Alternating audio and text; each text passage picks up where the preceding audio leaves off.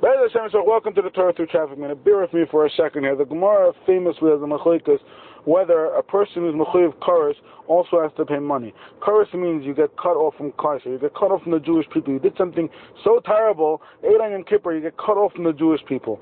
But let's say at the same time as you were eating, you also ate somebody's Danish, whatever it is. So you do not, it's a machlikas, it's the argument whether you have to pay for that Danish or not, because you already got such a big punishment, you also have to pay for that Danish.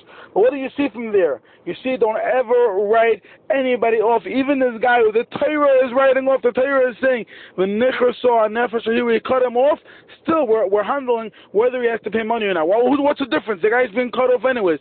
Answer is, it's none of your business. Whatever the Torah says, whatever Reishis Chochmah says about Gehenim, this and that, don't write anybody off. We say, Barchinu Avinu Kolanu Ka'echad, Hashem bless us all, all at once. The only time in davening we say all at once, with the light of your face. Don't ever think you're the only one serving Hashem. Don't everybody together, every yid you see, tzaddik, rush, or whatever you think. You don't have to be friends with everybody. You have to know everybody is getting Ur at once. Shlomo Carlebach once said, if you want to know what Avodah is, Avodah is somebody who thinks that he's the only one that has to serve Hashem. Everybody else, they're not really doing, they're whatever, right? That's Avodah Zarah, because Hashem made everybody. Hashem made all different shapes, sizes, colors. And once a person realizes that everybody is part of Hashem's army, it's so much easier to serve Hashem. Try it for a few minutes. Have a great day.